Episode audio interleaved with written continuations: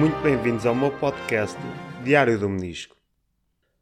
Começo o episódio de hoje a falar sobre o de ontem. Eu ontem eh, referi-me que estive à conversa com o senhor e que ele era bastante moco e por isso era difícil de entender.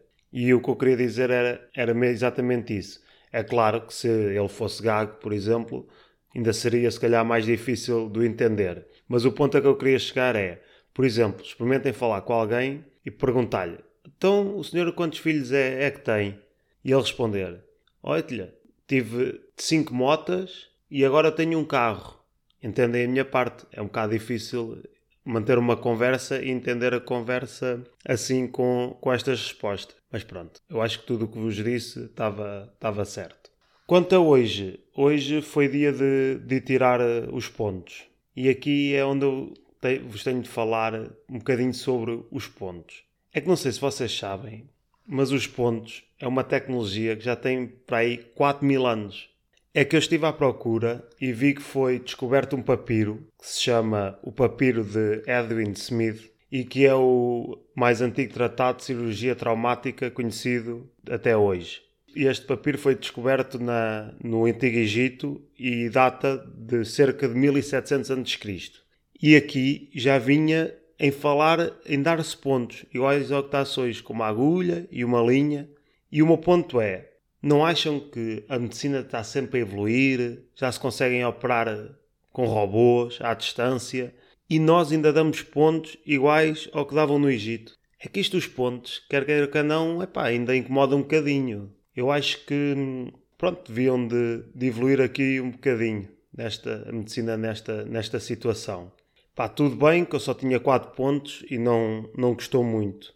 Eu até pensei que eram só, só 3 e a enfermeira também pensava, porque de um lado só se via um ponto, mas afinal estavam lá dois. E também não deu assim tanto a tirar. Epá, mas eu acho que temos de evoluir, acho que a medicina tem de evoluir. Pá, e não me venham cá com os agrafos e essas coisas, porque eu imagino que isso seja, seja bem pior do que, do que pontos, porque pelo menos quando se leva agrafos, quando as pessoas estão literalmente todas lixadas. Vá, pensem lá nisso, ouvintes que possam mexer alguma coisa nisso e inventem outra maneira de, de curar as feridas e que doa um bocadinho, um bocadinho menos, está bem? Vá. A notícia importante do dia de hoje podia perfeitamente ser e fazer parte da, da rubrica da notícia de amanhã. Então não é que a Índia lançou um míssil acidentalmente contra o Paquistão. Pá, segundo o comunicado do Ministério da Defesa da Índia, e passo a resumir, na terça-feira passada eles estiveram a fazer lá uma manutenção lá ao, ao, arsenal de guerra e à parte dos mísseis e uma falha técnica levou ao disparo acidental de um míssil contra o Paquistão. A sorte é que este míssil caiu numa, numa zona desabitada. A Índia já pediu desculpa e diz-se aliviada pelo facto de não ter havido vítimas. Imagino que sinta aliviada. Mas ainda assim, este, este míssil terá colocado em perigo a aviação comercial que, pronto, passa naquela zona onde o míssil passou. Isto torna-se um bocadinho também perigoso, e ao mesmo tempo que é cómico, é perigoso, porque a Índia e o Paquistão já se envolveram em quatro conflitos desde que foram divididos da antiga Índia Britânica, em 1947. Porque eles têm lá uma zona, que é a zona da Caxemira, que está dividida entre os dois países e a fronteira ali não está muito bem, muito bem certa e por isso têm entrado em conflito algumas vezes. Para além disso, estes dois países são ambos potências nucleares e por isso torna isto um bocadinho mais perigoso no, nos dias de hoje. Esperemos que o Paquistão não, não se sinta ofendido com, com este acidente, segundo a Índia, porque o mundo já está complicado o suficiente.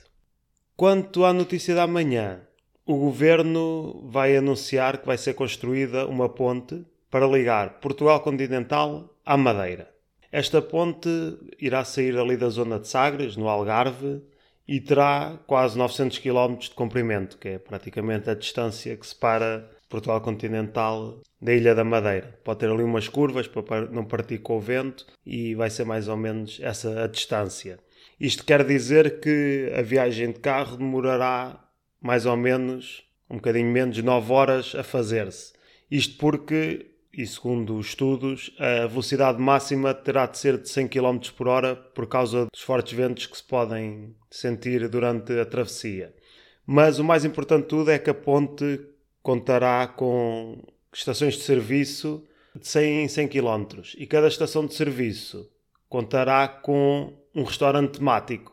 O que é que isto quer dizer? Quer dizer que, como todos sabemos, o mar dá, dá bastante fome e por isso vão ter de parar várias vezes para, para comer. Mas as pessoas, quando pararem nessas estações de serviço, já previamente vão saber qual é que é o prato que está a servir esse restaurante. Por exemplo, ao quilómetro 200, leitão da bairrada.